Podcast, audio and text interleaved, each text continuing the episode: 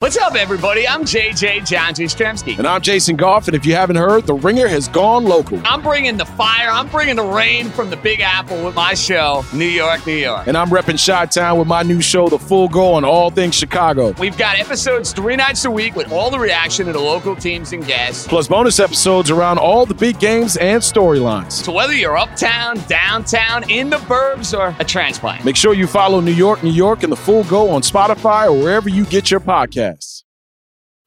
It's the Ringer Gambling Show presented by FanDuel. The second half of the NBA season is here, and you can bet on all of the action with an assist from FanDuel, America's number one sportsbook.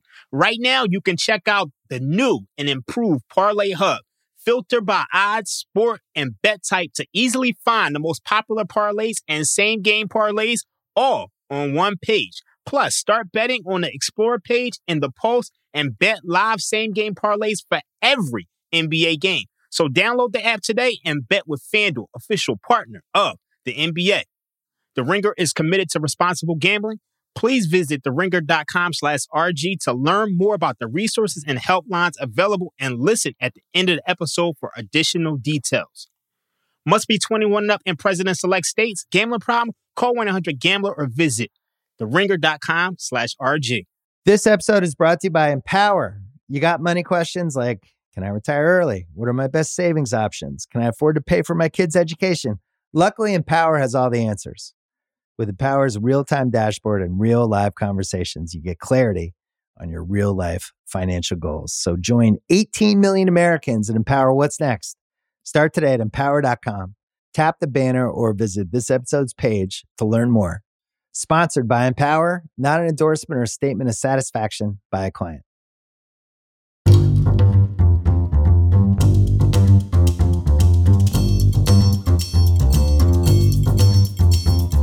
Hello, everyone, and welcome to the Ringer Gambling Show. Hope you had a great holiday week, enjoyed all the action this weekend. We are joined, as always, on Monday by Chris Vernon to recap what just happened. And, Chris, I'm dreading your recap of the massacre last night between the Cowboys and the Washington football team. I don't know if we should just deal with this like a band aid and get it right off or not, but you take the pick, my friend. They just scored again. The Cowboys just scored again. It's it's Monday morning and they, they have not stopped scoring since Warren. I was look, you never expect somebody to score 42 points in a half. Let up a little bit in the second half. Um little disappointed Dallas didn't hang 70 on them. That's what I was rooting for. Once it gets to 56 and there's a lot of time left, I'm thinking, all right, let's get 70 here. Uh, but didn't go all the way through, um, but certainly one of the huge performances of the season. And I guess all credit due to Amari Cooper. He came out, did the interview, said the offense is not explosive enough. He wasn't getting enough looks. And look at what he hath wrought. Um, the other thing is their numbers, and they showed this during the broadcast, their home road splits are just unbelievable in terms of their offensive output um, dependent upon. And so, with clinching the division, you know that you're at least going to have a home game at the very beginning of it. Um, you know, the football team is it's a rat team, so I don't want to make too much of it. Um, but very impressive performance to say the least. That was the biggest cover by a favorite. I was happy that that happened because Warren, I should have conferred with you before. I was looking for, I didn't want to really mess around with 10. I ended up doing it just because I can't help myself. But what I did mess around with was trying to find other big favorites to pair the Cowboys game with. And so I had a lot of money line parlays. Just all right, here's some autos, automatic wins that I can pair up with that Cowboys money line to get that thing down to a more reasonable price. And then I can just uh, I can just watch those. And while I was glad I had to get involved with the Cowboys last night because I got absolutely smoked because of the stupid Chargers. I had them like as just a throw in to try to knock down the money line parlay a little bit more in so many different like that was the automatic one. Obviously the biggest underdog cover of the week. Um what the hell? What the hell was that? Yeah that was an embarrassing performance. Um it was primarily on the defensive side of the ball obviously because whenever you're allowing 41 points to the Houston Texans without, I guess there was one defensive score. Uh, there was a 48 yard interception return touchdown.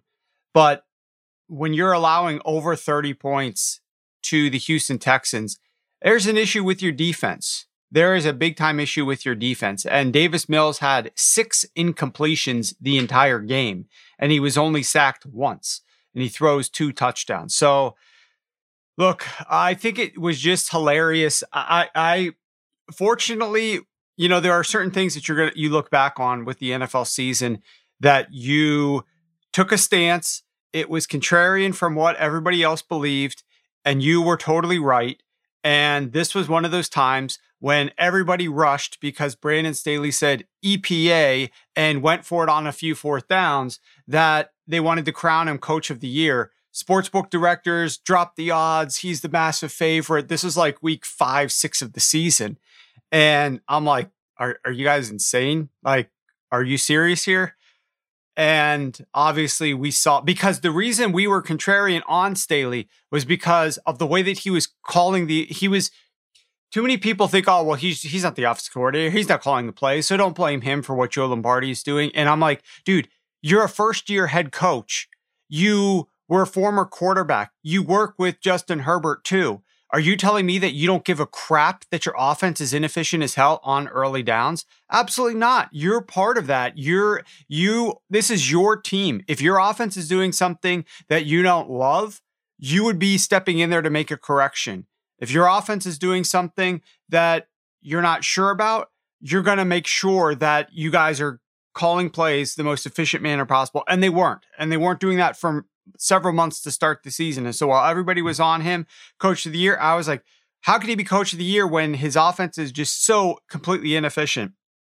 Solak and I were all over that. They have the buy, they fixed the offense a little bit, but it's not perfect. And then, of course, the defense is massively problematic. So, um, I, I don't know. I mean, we're still at a position with the Chargers where I absolutely love and adore their quarterback. I think he's extremely talented um, in in three years once Brady leaves. I mean, you, you're you're talking about like he is going to be. He has the potential. We'll see, but he has the potential to be considered like one of the top three QBs in our in, in the NFL. Like overall quarterback. I'm talking about you know processing. I'm talking about decision making. I'm talking about accuracy. I'm talking about uh, arm strength. I'm talking about ball placement. I'm talking about ability to move out of the pocket. Like he seems to have all the tools. He he he could check most of those check boxes. Give him a few more years in the league. Um, but this year, I don't know. Uh, you know. All right, I know, I know, I know. We're bagging on the Chargers because they're the ones that came up short and had this insanely disappointing loss. Uh, how about on the flip side, though? Like, I mean, you know, should we give a little credit to Davis Mills and the fact that, you know, the Texans were in a miserable spot with the whole Watson thing. They take Davis Mills in the draft. Then last week they decide we're going to go with Davis Mills. He's good last week, turned around this week and was outstanding against the Chargers. And so while the Chargers defense is abysmal, like it, it might be possible that the Texans got it right with Davis Mills. I mean, for a rookie, he did. I mean, you say he only had six incompletions. I don't care who you're playing against. That's pretty impressive. Oh, it is, it is impressive. I mean, he had a very good day. He finished, what is it, third best in completion percentage over expectation at 8.9%.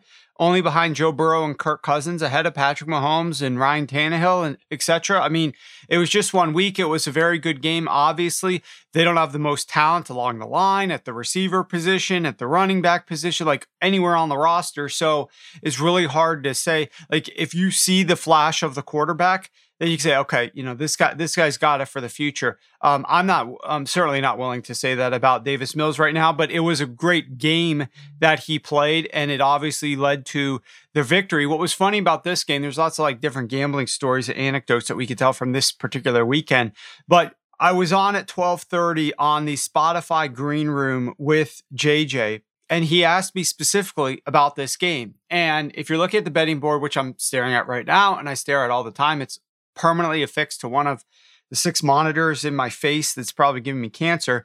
Um, I'm looking at this thing and the line is ticking from you know, 12 and a half to 13, from 13 to 13 and a half. It looks like it's continuing to continuing to go up. And JJ's like, what about this line on the in the spread on this game? It seems like it's it's really high. It's getting out of control. And I told him, look, there are certain times when the public's betting does actually contribute to small line movements, especially what we, we were like 30 minutes away from the start of the game.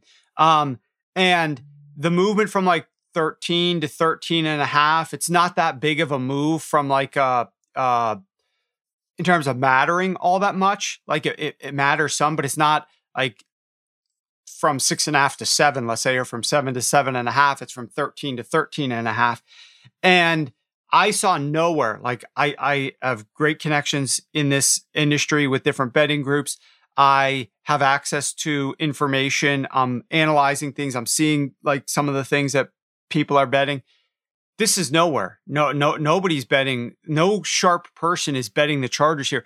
This was all like a little bit of public money coming in close to kickoff, just reacting to some. I guess there was some injury and COVID news still with the Houston Texans, and they were just reacting to some of that and just inflating this number. I was like, I don't see anybody who's who's sharp who's actually betting this. So going the other way absolutely could be the look that you would want to take. Um, so that was something that was kind of now for them to lose outright, obviously, you know, that's a totally different story, right? Yeah, I didn't, lay, I didn't, I didn't, lay, I didn't yeah. lay 13 and a half. Yeah, exactly. I had them on the damn money line. yeah. Yeah. so. I feel your pain. I mean, I did not, but um, that obviously would absolutely frustrate me, especially if it busted a, a, some parlays of mine for sure. So when you were talking about Davis Mills and the and the job that he did yesterday, you said um, you're giving uh, the best passers by expectation, and Burrow's right there at the very top. Now, this line got batted around. Ravens in a tough spot having to start Josh Johnson, but in the end, it's still a division game. You know, the Bengals mashed them the first time, so maybe they will make some requisite adjustments for the second time. Will the Ravens? Um, it mattered not. Bengals bopped them again. And so uh, I know that you were keenly aware of this line being batted back and forth before it uh, kicked off yesterday. Yeah, this was one of those games where I actually gave it out on our Wednesday extravaganza before Christmas uh, with House and Solak and mentioned that this was one of those uh, computer model plays where we took the over. And um, the on the on the year, Chris, I mean, like okay lifetime these are 61% that's over 15 years. That's really i mean that's insane. It's absolutely insane. That's why when i give out a game the line moves. But on the year i've never had a year like this. They were 22 and 4 entering this sunday. And the only game from this model was this week was this one. It was the over in the Ravens Bengals game and I gave it out at 43 and a half and inevitably after I give it out the and, you know we bet it too the market goes up to uh, 45 and a half. And then it drops back down to 45 and it's going back and forth. It even came down as low as uh, 44 and a half. Some people bet it under uh, that obviously disagreed with us. Not every single group is going to agree with us on every single game. And you know, but still on the Friday show, I was like uh, liking it. It was it was actually published on Thursday, but I was still liking it, and um, I recommended that even if Lamar Jackson gets officially ruled out and this line drops down because Tyler Huntley is going to be the starter, that maybe it drops down to 44 and I would still smash it. And I'm probably going to bet even more of it myself because I'm perfectly happy with a 100% Tyler Huntley than a 70% in Gimpy Lamar Jackson trying to run around there. So I want, you know, a 100% healthy quarterback for the Ravens. So I was in favor of that. Well, obviously, then everything changes. I believe it was on Friday when they actually said that um, Tyler Huntley has tested positive for COVID. And at which point they took the line off the board. And when they reposted it, I want to say the spread, I wasn't as concerned with the spread, but I want to say it was like six and a half, maybe it was six, go to goes up to seven at some point. Um, but the total dropped all the way down to like 41 and a half. And I'm like, oh shit. Like, so this is one of those rare, rare times when now the number I bet over 43 and a half. Now the number is 41 and a half because both the top two quarterbacks for the Ravens are out. What do you do? Right? What do you do? So um, I'm sitting here. I still have supreme confidence. One of the biggest edges in this game I was talking about on the show was the Bengals, the Bengals offense rebounding after having just looked bad against the Baltimore, uh, sorry, look just bad against the Denver Broncos. And I even posted a graphic about this on my Twitter timeline about how teams that play the Broncos seven uh, of the last seven games, six of the seven went under their team total. A lot of these games are lower scoring. They don't look very pretty against the Broncos defense. And then the very next week, these teams, every single one of them has exceeded their team total. They went from scoring 16.6 points per game up to 38.5. I said four of the last six scored over 40 points in their game, which is, I mean, this is a down year for scoring. That is very notable that four of six teams that just played the Broncos and didn't look very good and scored under their total now are scoring 40 plus points the very next week. And the two teams that didn't were the Lions and the Washington football team, both of which basically scored 30 points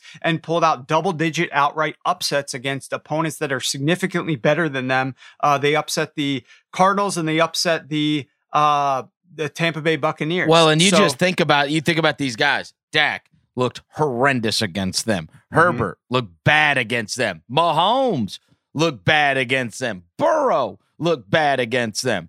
Just on an aside, as, as you mentioned the Broncos, they may end up rolling Vic Fangio. That's possible.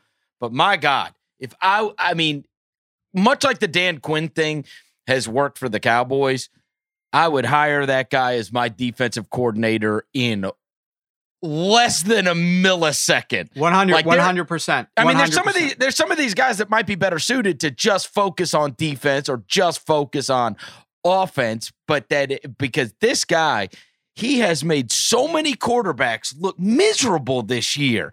Like, say what you want about Fangio and the and- the Broncos and their season, but good grief! And and to your and now obviously you're you're making the point that the next week after they play the Broncos, it's you know it's a different world. No matter who they're playing against. Yeah, they get they get they get back on track. To your point, I 100% agree. I would be looking to go after Vic Fangio as well. Now he has talent there, right? Like you can't you can't expect him to just come in and take a talentless defense and and work magic with him and make all these other quarterbacks look silly. But there's no doubt his system is effective in the NFL, and you get decent players to play it well, then that defense is going to perform better better than most teams will. Um, so, So, the line gets the batted. Yeah, yeah, yeah. The bat the line gets batted around. Yeah, and it- it's down to 41 and a half. And so I got clients like a lot of these guys, they're they're betting. I, I tell everybody like this cannot continue, right? Like I'm I'm betting my standard amount of what I'm we're able to get down on games, right? There's only so much when we're getting on down on games on like a, a Monday. The limits are a certain level. You can't pour like hundreds and hundreds of thousands of dollars into these things because you just can't get down that much. is physically impossible. So we're getting down the limits that we can, just like we were week one and week two and week three. Um, but like there are guys that are now seeing what these are doing and like trying to trying to bet more. And and I try to tell the people like, A, it can't continue going like this. And B, you should just be unit betting what my unit sizes are. You don't go and go berserk with this stuff because nothing is a sure thing. Past results don't guarantee future performance, even though the track record is 61% lifetime and they're 84% this year. That doesn't mean that like this one's going to go one and oh.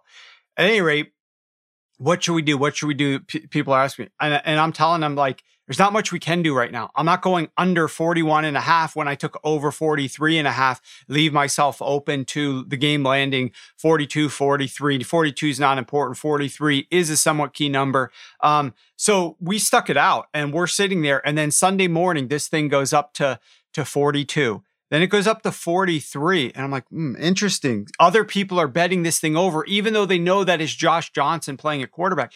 Then it goes up to 43 and a half. And the sharpest book in the world went up to 44. The rest of the market was 43, some 43 and a half, but they were sitting at 44.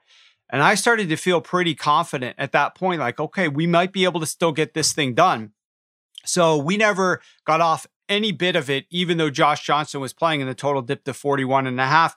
I just decided to stand firm on it. And obviously, that was the best decision because that was one of the few totals. There have been some, you know, over the last, you know, several years that I certainly remember that you bet an over and it's hit the over at halftime right? I think the Washington, your Dallas game, I don't yep. know if you bet the total. I think that one hit the over at halftime. There are some games that have done that when you're on the over. It's just like, wow, this is so nice because a lot of times, particularly this year, it's just a sweat heading down the stretch of these games because the scoring is down overall. Um, so it was nice to have a game that just was over at halftime. And now those things are 23 and four on the season. Just uh, uh, an absurd run that will never, never, never, ever be duplicated. Well, I've got to ask you is there any way to plug in Josh Johnson into the model and then get a number for that? And was that number, you know, close enough that you didn't want that, that that's the reason you didn't want to mess with it?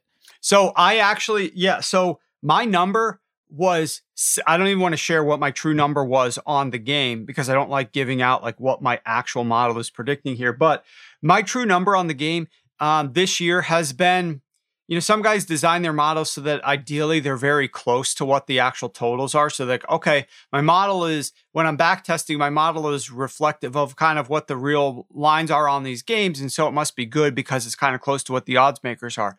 Well, for my model, sometimes it's significantly higher or significantly lower. I mean, we're t- so in th- this was one of those games where it was significantly higher by by more. I'll just say this: it was higher by, by over the 43 and a half by at least four points. Okay, that which is which is like, wow, this is really showing value in this game. But Lamar was like 70%. He didn't play the prior game. And it was like, what is he going to be when he plays? And and so I didn't see any difference between a 70% Lamar, 80% maybe. I don't know what he would have been on his ankle versus a 100% Tyler Huntley. I watched him play the Packers the week before. I didn't downgrade the team at all for that. Josh Johnson was an X factor um, because he has played in spot duty and sometimes come in. I think he played against uh, the Colts earlier this year when he was with the Jets, if I'm not mistaken, and Mike White got hurt. And he came in and actually had a great game. So, and that was just like off the bench, just like insert him into the game. Here, he actually had time, um, you know, with that system a little bit to kind of understand what to do. And I have a lot of confidence in general with the Ravens staff and their system, making it beneficial for a backup quarterback to step in because they go after a certain mobile type who and they don't ask too much of him. I mean, just think about like what Lamar is even asked to do in that offense. It's not like he's being asked to like uh cure hunger and things of that nature. Like it's it's pretty straightforward. Josh Johnson, I'm looking at his numbers here. 5.6 percent completion percentage over expectation, which was, I don't know, eighth or ninth in the NFL, just below Dak Prescott yesterday, who was at 5.7%. Two touchdowns, one interception, and 300 yards passing. And it wasn't a great day. He threw one interception, but it obviously wasn't a bad day either. But this game really was boiled down to the continued situation with the Ravens secondary just falling apart completely. And Joe Burrow wanted to come out and play really well. And I don't know if you heard, but like Greg Roman was throwing out these comments before the game about, yeah, well, I, I don't it. know that we need to play him that much differently. Like he doesn't have his gold jacket yet. He's no Aaron Rodgers. And I saw after the game, Joe Burrow came back and said, you know, well, I am only in my second year, so it's hard to know what I'm going to be in the future. But um, I didn't get offended by those comments, but I also at the same time felt that those weren't really necessary. I mean, I'm just in my second year. So he definitely took a little bit of offense Yep. to him. And then they asked him, you know, were you thinking about those comments when you were throwing for 500 yards? And he said, yes, I was. So, you know, good, good for Joe. Good for Joe. Well, my favorite of, of that game, my favorite moment yesterday was out of nowhere. Peter Schrager uh, tweets out that Josh Johnson had played for has now played for 14 teams in four 14 NFL teams. He's played in four different leagues, and that he played for Jim Harbaugh, not for Michigan, not for Stanford, but rather was his quarterback at the University of San Diego. I was like, Wow. this is unbelievable. Unbelievable. He was Harbaugh's coach at San Diego. I mean, Andrew Luck was his quarterback at Stanford. like, that's just absolutely incredible. Josh Johnson's list of places that he's played is like the Cleveland Browns jersey of quarterbacks that they've had. I I, mean, it just it goes really all the way off the jersey. This episode is brought to you by Maybelline New York. Get ready to bring the heat with Maybelline's newest lip plumping gloss, Lifter Plump. Fair warning though, it's hot. Like, literally. It's formulated with chili peppers to bring a heated sensation and an instant plumping effect that lasts. Available in eight sizzling shades like Blush Blaze, Hot Honey, and more. Buy Lifter Plump now on Amazon and use the code 10PLUMP to get 10% off for a limited time. Tap the banner to learn more.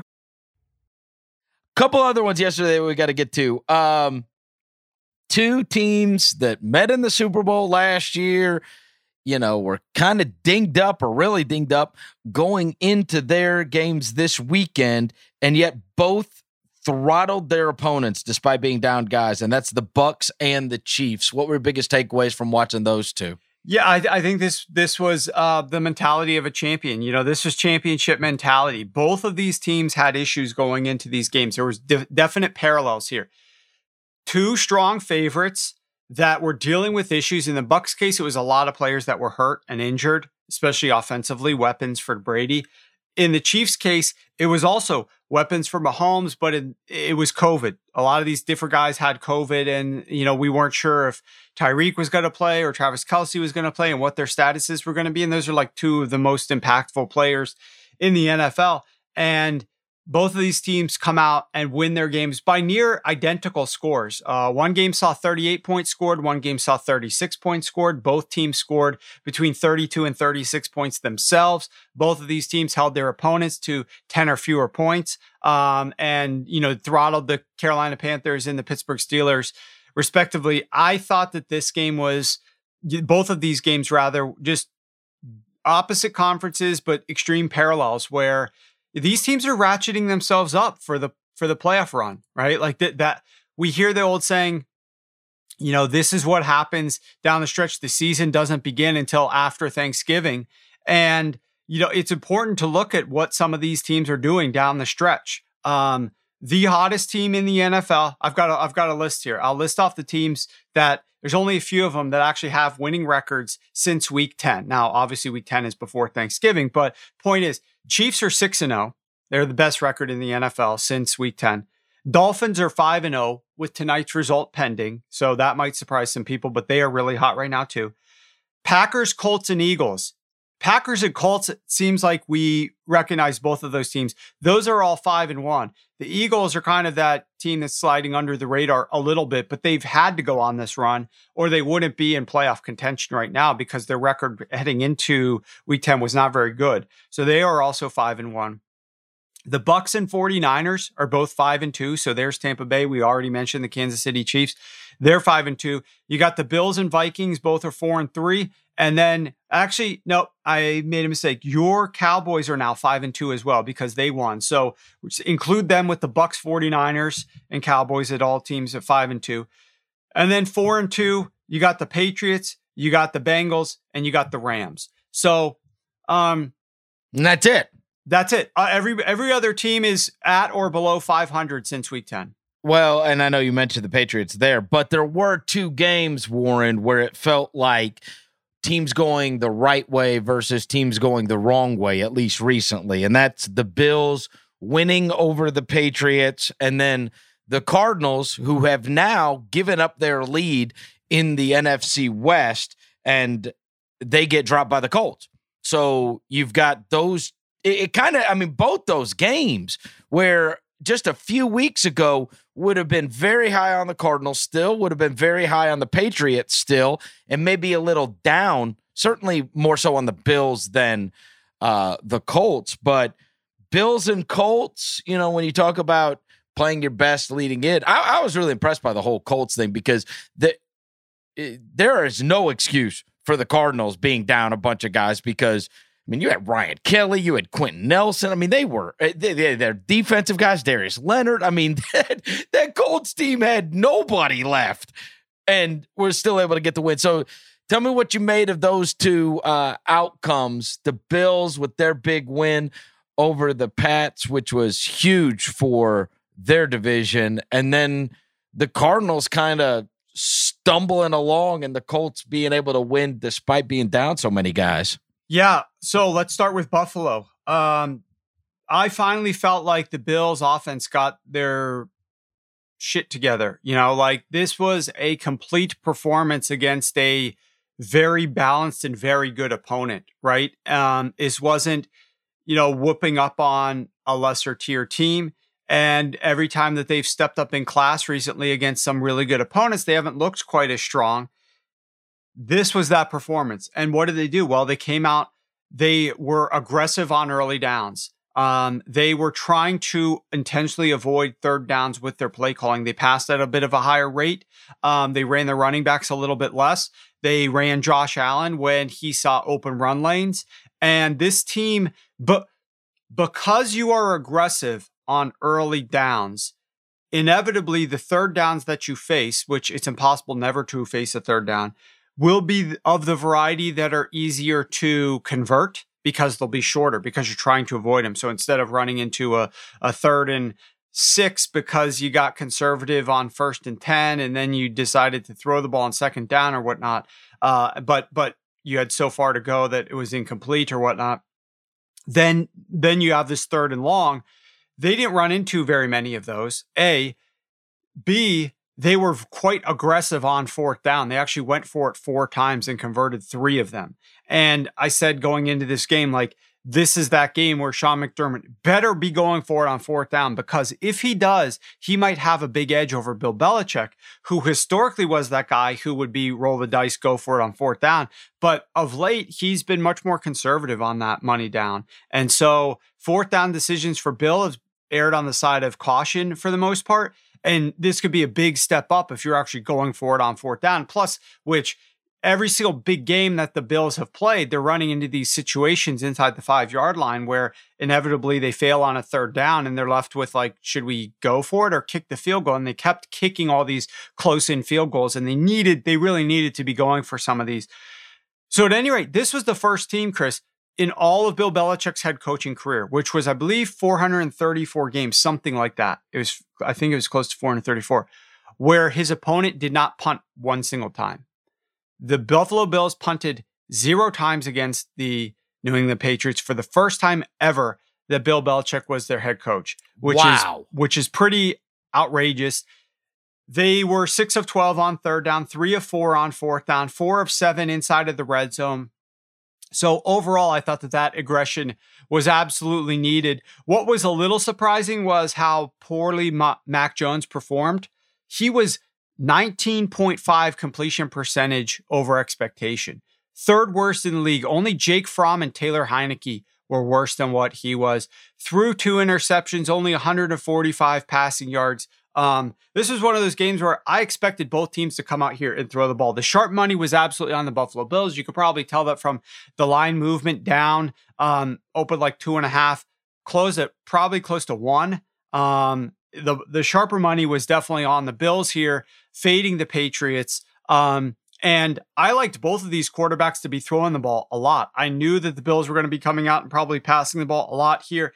And then I expected them to have some success in doing so and the Patriots potentially trailing. And so I took both these quarterbacks over their passing attempts as well, and both exceeded their passing attempt numbers. Um, and, you know, but Mac Jones was just the guy who looked considerably worse. I don't know that it's like a death knell for the Patriots. Think about who they still had guys out from their offense in the receiving corps that weren't there. Uh, they had Damien Harris, but it was his first game after missing several weeks with a hamstring injury. So that's not he's he might not be at 100%, but they had to play him a lot because Rhamondre Stevenson was dealing with COVID. Um, and you know, I guess Nelson Agholor was out with COVID. So there, there was just a number of guys that got Kendrick Bourne back really late. Like they've had some COVID situations going on there. I'm not writing off the Patriots for being able to do anything in the postseason off of this one. Um, but you got to feel good if you're the Bills simply You- because yes. they they performed, you know, eh, they performed well against them, and you know, the you, even if you want to just say the the the first matchup was just. That- I mean, that was that was not indicative. You can't take away of- anything Yeah, that. you can't take away Yeah. anything from that. So, but you think about the way they performed against the Patriots and the way they performed against the Chiefs, and you think about like, all right, who are the teams that you're worried about, or teams that you're going to have to match up with on the way to an NFC Championship or possibly a Super Bowl, and their performances against some of the better teams have been rather impressive. Yeah, I mean the the game against the Bucs, they obviously were down massively in that game, and you could Yeah. argue that because of a failed PI call and stuff, they might have, they should have won that game coming back from behind. But the bottom line is they were down bad in that game. They were down bad against the Indianapolis Colts in some weather, but they were able to win against the Chiefs, as you said. They just stomped, uh, stomped the Patriots. They obviously handled the uh, New Orleans Saints earlier this year, who at one point were like a great team. We're going to talk about them momentarily because they play on Monday night. You do feel good about the Bills. The Bills are probably going to be now hosting a game. That was the de facto AFC East championship game. Now Buffalo has an 89% chance to win the AFC East. That means they'll be hosting a playoff game. That may or may not be a good thing for them because if the weather is bad, this is not a team to win in bad weather. If they want to throw the ball, um, and and I think their pass defense probably is, you know, without Tre'Davious White, I I don't I don't know how good that pass defense really is. They obviously stepped up and tried to make an, uh, impression on stopping the run. The other way that you can make a team stop running the football is if you get a big enough lead, which is what they were able to do because they could pass the ball here. Um, It is kind of weird. It's it is kind of weird how they would build their team and they have this offense that is best suited for better weather. Well, that's a that's a frustrating part about if you think about the way that team is built and the way the Kansas City Chiefs team is built. This is the way you build teams to win in the NFL. I know the defenses have made adjustments, and so it is nice to be able to trot out an extra tight end or heavy personnel and throw the defense some different looks. And those teams are best suited in you know their their 11 personnel for the most part. But the bottom line is that if you're saying, okay, neutral game, neutral situation. We're starting a team and we're located in Florida or in a dome. How are you going to build it? Like a mobile quarterback with a big arm, and we're, we're relying on the passing game because passing is more efficient than running the football. And like you're, you're designing a team, like, and we're going to be built to stop the pass. We're going to have a decent secondary, like all of those types of things. These guys are checking all the boxes. The problem is they play in, and this hasn't been as big of an issue for the Kansas City Chiefs as it's been of late for the Buffalo Bills, but these teams play in bad climate zones where they are dealing with winter weather. And so they're not playing in a dome like the LA Chargers could be playing in. And so it works against them. And obviously, it would be more beneficial for the Bills offense to be playing inside of a dome than it would be to play on the uh, winter weather in Buffalo, for sure. If you tell me that there's a, s- a snowstorm for round one, you know, that they're going to play, I, I like them less. yes, yes, You know what exactly. I, know it is funny. like, like, I don't understand. How is yeah, it is funny. But that's the one thing to close out the loop on this game and then talk about the Cardinals. The one thing about both the Bills and the Patriots and why we think that they should be in good position here to like close out the season and these are going to be their final results is the Bills most likely win the AFC is because these teams really haven't played very difficult competition. I mean, Buffalo next has the Falcons and then the Jets. That's how they close up their season. It's it's one of the easier schedules on the year in general. And then the Patriots have the Jaguars and the Dolphins. So again, easier teams to close out the year. This was the little stretch for both of these teams. They're playing a few opponents here from Thanksgiving onward that are really difficult. How are these teams going to look in those situations? So we got a sneak peek of that. The Arizona Cardinals, this is a team obviously that is falling off as the Indianapolis Colts are rising. We saw them win that game without their entire offensive line, more or less, in Arizona on Christmas evening. And, you know, certainly that was one where I took the over 23 and a half points in the Indianapolis Colts team total. It goes up to 24 and a half. That was before we knew about all these COVID issues along the offensive line. And of course, I obviously liked it less. And that was one of the losses for me this week. But the Indianapolis Colts are a team that can win in any weather condition, yes. right? They can run the football, they could play solid, sound defense. They were playing without a couple of uh, starting defensive players, Darius Leonard, for instance, who's like the heart and soul of that defense. But the Arizona Cardinals, I mean, yes, I know that they're without the DeAndre Hopkins, but just continued examples. We, we said this last week on here, Chris. Cliff Kingsbury. You can't trust him in big moments to make the right decisions. He's settling for field goals. He's playing for field goals. They're missing some of these kicks. He's got a holder in Colt McCoy, who I don't know, maybe you've heard a better story than what I've got, but the best story that I've got for you on this is Colt McCoy never has been a holder, and he was not spinning the football. It was like laces back, laces to the side, and that was contributing to their kicker missing some of these kicks. And it was something that they easily could have been practicing more in practice, like Colt McCoy, hold the football, spin the laces, do all that type of stuff. So they ended up getting rid of Colt McCoy during the game and bringing on a different holder who would spin the laces the right way for the field goals. I mean, it was absurd that Cliff Kingsbury hasn't thought about this beforehand, checked all the boxes on like, okay, I'm going to go through my procedures to figure out how we're going to win this game. Yep, let's make sure that we're not intentionally settling for long field goals and then having a kicker uh, kick from a holder who doesn't know how to spin the football the right way. Like, it makes no sense to me what Cliff Kingsbury is doing. I've, I've told you so many times throughout this season, Warren, and this is college and it's pro. There's a lot of these guys, they just want to call plays. Like all the defense stuff, like you handle the defense, the minutia, like all they they're play callers. That's what they want to do. They want to call plays. And I'm fine with them whole, farming out like the minutia, as you call it, like the kick go decision making to your analytics guy, to the guy that's yep. smarter than you are. But um, it feels like a lot of times coaches don't do that. They don't rely on that guy entirely. Like they just want to step in with their own decisions. I don't even know if they've got a guy in his headset who's advising him on what to do or how aggressive to be on third down here to play for this or play for that. Okay, we got two downs here. Like coaches and quarterbacks need to know that, right? The guy who's calling the plays needs to know, okay, if we come up just short here, we're going to go for it on fourth down. It's kind right. of helpful to have that information in the back of your head before that third down play call you decide upon and make sure that you let your quarterback know that so that everybody who's part of this knows that okay, we're gonna this is four down territory for us. And I don't know if they've got a guy like that in their headset or not, but they certainly need somebody like oh, that. I and I don't know look, that I have a lot of confidence in this team going down the stretch the way that they are because yeah, I mean, what is this? Three consecutive losses after the point when we said the season starts after Thanksgiving, and then they've lost all three of their games. This episode is brought to you by UGG. Y'all know UGG is a brand that athletes wear all the time in the tunnel and on travel days. Well, I bet you think UGG season is only during the colder months of the year. Au contraire, you're wrong. You need to check out the latest spring drop from UGG. They have everything from sandals to clogs. I like the sandals.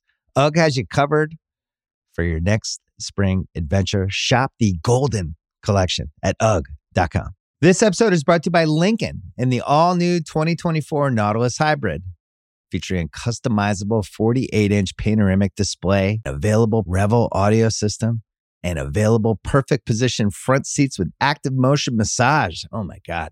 The world isn't wide enough. Visit Lincoln.com to learn more. Some models, trims, and features may not be available or may be subject to change. Check with your local retailer for current information. Lincoln and Nautilus are trademarks of Ford or its affiliates. All right, so we do have after week 15 a little clearer picture. Six of the 14 playoff spots are taken. There are 24 teams mathematically alive with two weeks left. Um, but of the eliminateds, Seahawks joined that group, Giants joined that group, Panthers joined that group. Uh, we have all thought that the Seahawks are going to look radically different, whether that means the absence of Russell Wilson next year, I think, which we all expect, but who knows on Pete Carroll. Um, I did see a really interesting note this morning that speaks to uh, Pete Carroll and his coaching career. I believe it was Albert Breer uh, that tweeted it out. This is going to be Pete Carroll's first 10 loss season in any capacity at any level in 27 years. The last time was his lone season as the Jets head coach in 1994. So it's been a long, I mean, 10, 10 losses uh, for Pete Carroll. I, I, I would imagine that it's probably Russell Wilson uh, that's not there anymore next year. I, I don't. I wouldn't expect them to uh, run out Pete Carroll. The Giants say they're sticking with their guy. Uh, that's the reports, at least, that Joe Judge uh, is going to be able to withstand this and be back next year. And Carolina is a big who knows, right? With uh with Matt Rhule, it seems. Yeah. Um, you know, it's hard to really evaluate these teams when we're so fired up for the teams that are doing well and yep. they're more interesting to discuss. But obviously, you also have a similar situation, right? With like Trevor Lawrence, you mentioned with Pete Carroll, first losing season of 10 losses or whatnot. And obviously, I don't think Russ has ever had a losing season, if I'm not mistaken. And and the same is true with like Trevor Lawrence, right? Who's obviously a lot younger, hasn't is his only his first season with Jacksonville, but um having a losing season, I think is his first time in his his young career uh in college or high school or whatnot.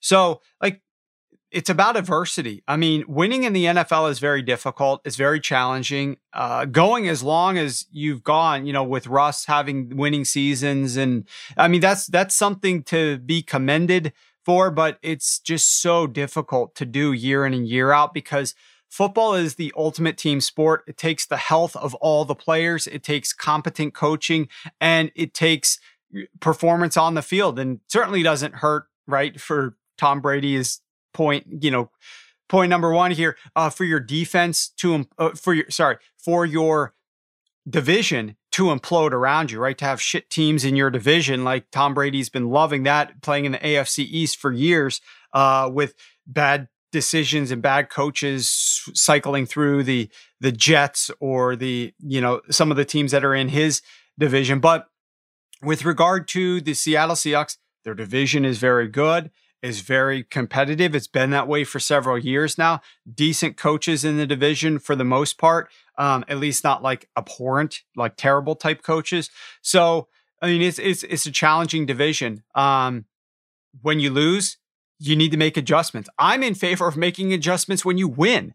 I'm in favor of self scouting after wins. Where can we improve here? How can we tweak things differently? What can we do to optimize ourselves? So absolutely, if you're losing, you, you, you need, you needn't be pointing the fingers. The thumbs are being pointed back to you. What can we do differently? How do I need to improve what I'm doing here? You've got to go through the entire process of the entire franchise all the way from you know player selection to what we're doing with our draft picks to how we're optimizing our our a salary cap are we giving it to the most important positions or aren't we like all of these different things need to be called into question analyzed and you know fixed if possible yeah, go get five offensive linemen. That would be my. Uh, there you go. that would be what I'd say. All right, tonight we got Saints and Dolphins.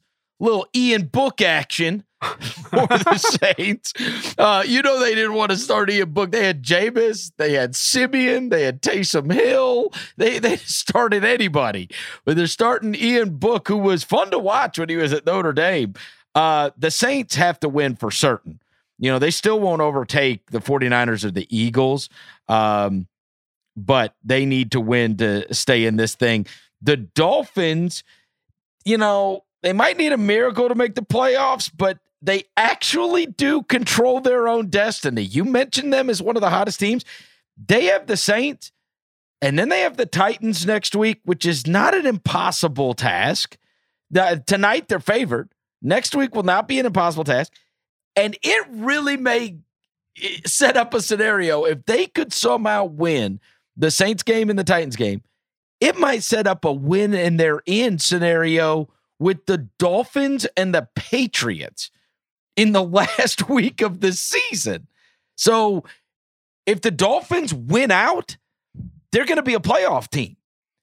And they do oddly control their own destiny. So there's some actually big stakes tonight in terms of if these teams lose, they're not going to be playoff teams, but whoever does win is going to have a chance with, and especially with the Dolphins, you know, they can keep doing the look, if we win every game, nobody can keep us from being a playoff team, which is incredible considering their horrendous start to the season. Yeah, so if you've been paying attention to this podcast on all the different shows, you know we talk a lot about how the Patriots really haven't played anybody. The Patriots, you know, how do we know if their defense is actually any good because they've played no offenses? It's been a point that I've made multiple times in and out. Well, by nature, you should obviously realize then that the Dolphins probably are in the same situation because the Dolphins play in the AFC East. So they're playing all the same types of teams eh, in terms of non division teams that the Patriots are for the most part. And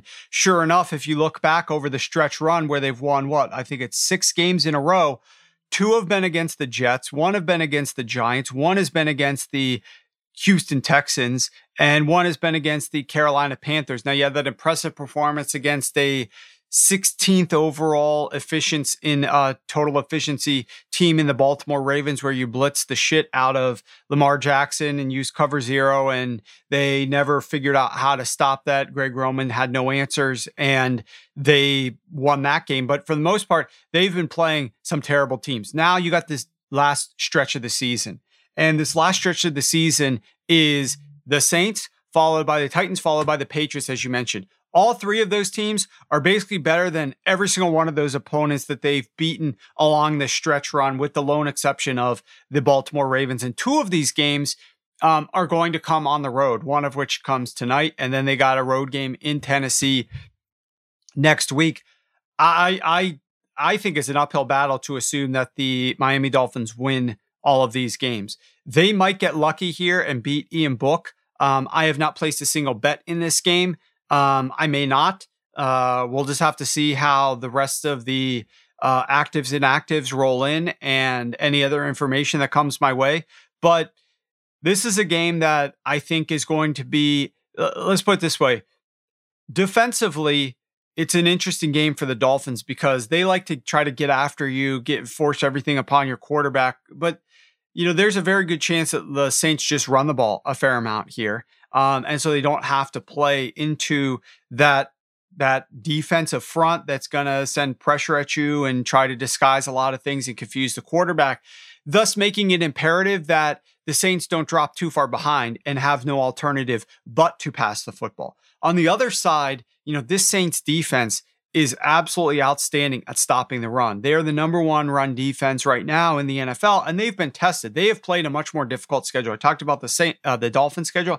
Saints schedule has been much more difficult. You look at even in the last what four, five, five games, the Bucs, the Cowboys, the Bills, the Eagles, who are on a run right now. I mean, that's who they've played in four of their last five, and and the Jets thrown in there for good measure, and they whooped the Jets thirty to nine. So it's not like these Saints have been playing easy teams like the Miami Dolphins have. They've been playing some of the very best teams in the NFL. They were able to beat the Bucs because they match up super well with Tampa Bay, uh, but they obviously lost all these other games, and most of them were not close. Double-digit losses to the Cowboys, to the Bills, to the Eagles. But their run defense is great. Their pass defense is where you would want to attack them. Well, guess what Miami loves to do? They love to pass the ball. They're the third highest pass rate team in the NFL. They're going to try to dink and dunk and throw the football on the Saints defense, try to avoid the pass rush. So, from that perspective, Miami's offense does match up pretty well here, but it's Tua, you know, and he struggled a little bit against the Jets. What I think he only threw for 196 yards last week. They didn't need him to throw the football a lot because they won that game 30 to 9, but he only completed 59% of his passes. Um, I mean, he he does not deserve, I think, some of the negative pressure. I think you completely agree with me on this, Chris. Like he's flown under the radar a little bit about some of the positive things that he's done. Um, but it's not going to be easy for him going into New Orleans and taking on this defense. So I, I'm really excited to watch this game. And this goes to show you, you don't always have to have money on games to make them exciting or interesting to want to watch them. There's a lot of compelling matchups on both sides of the ball here that make this game an interesting cat and mouse. But obviously, for Sean Payton, he's going to have to work a miracle, figure out a way to avoid having Ian Book be in known passing situations against this Brian Flores aggressive defense. And if he can do that and keep this game close, um, obviously, you know, easy, easier said than done, but that's exactly the way that you can win a game with Ian Book as your quarterback.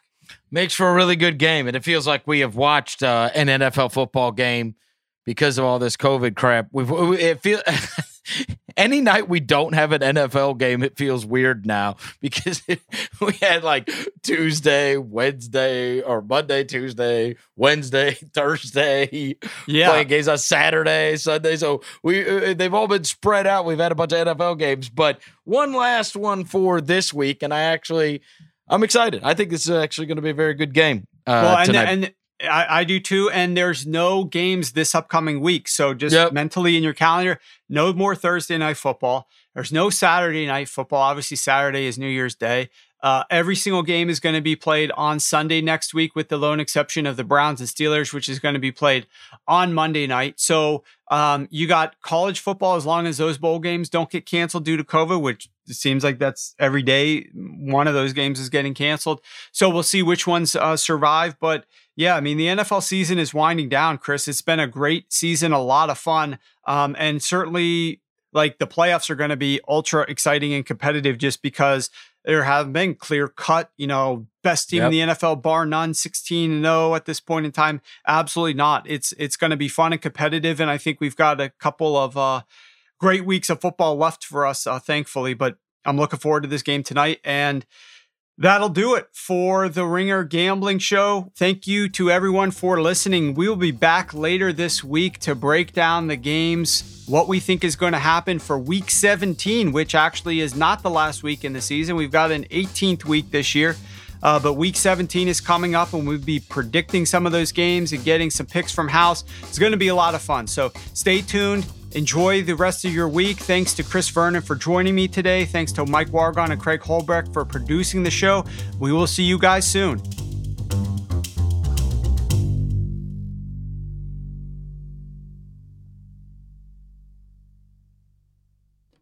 This episode is brought to you by Hotels.com. If you're busy like me and you're trying to catch your kids' games, it's important to have somewhere where you can go to find a good hotel. We're all over the place. Sometimes you know, we're in Florida, we'll be in New York, want to take the wife on a quick vacation and get away. Whether you're looking for a relaxing getaway or heading out of town to see the playoffs, Hotels.com app has a perfect hotel for every trip. Compare up to five hotels side by side so you can see prices, amenities, and star ratings without having to switch back and forth between options. So start planning your next getaway and find your perfect somewhere in the Hotels.com app today. This episode is brought to you by Empower. You got money questions like, can I retire early? What are my best savings options? Can I afford to pay for my kids' education? Luckily, Empower has all the answers. With Empower's real time dashboard and real live conversations, you get clarity on your real life financial goals. So join 18 million Americans and empower what's next. Start today at empower.com. Tap the banner or visit this episode's page to learn more. Sponsored by Empower, not an endorsement or statement of satisfaction by a client.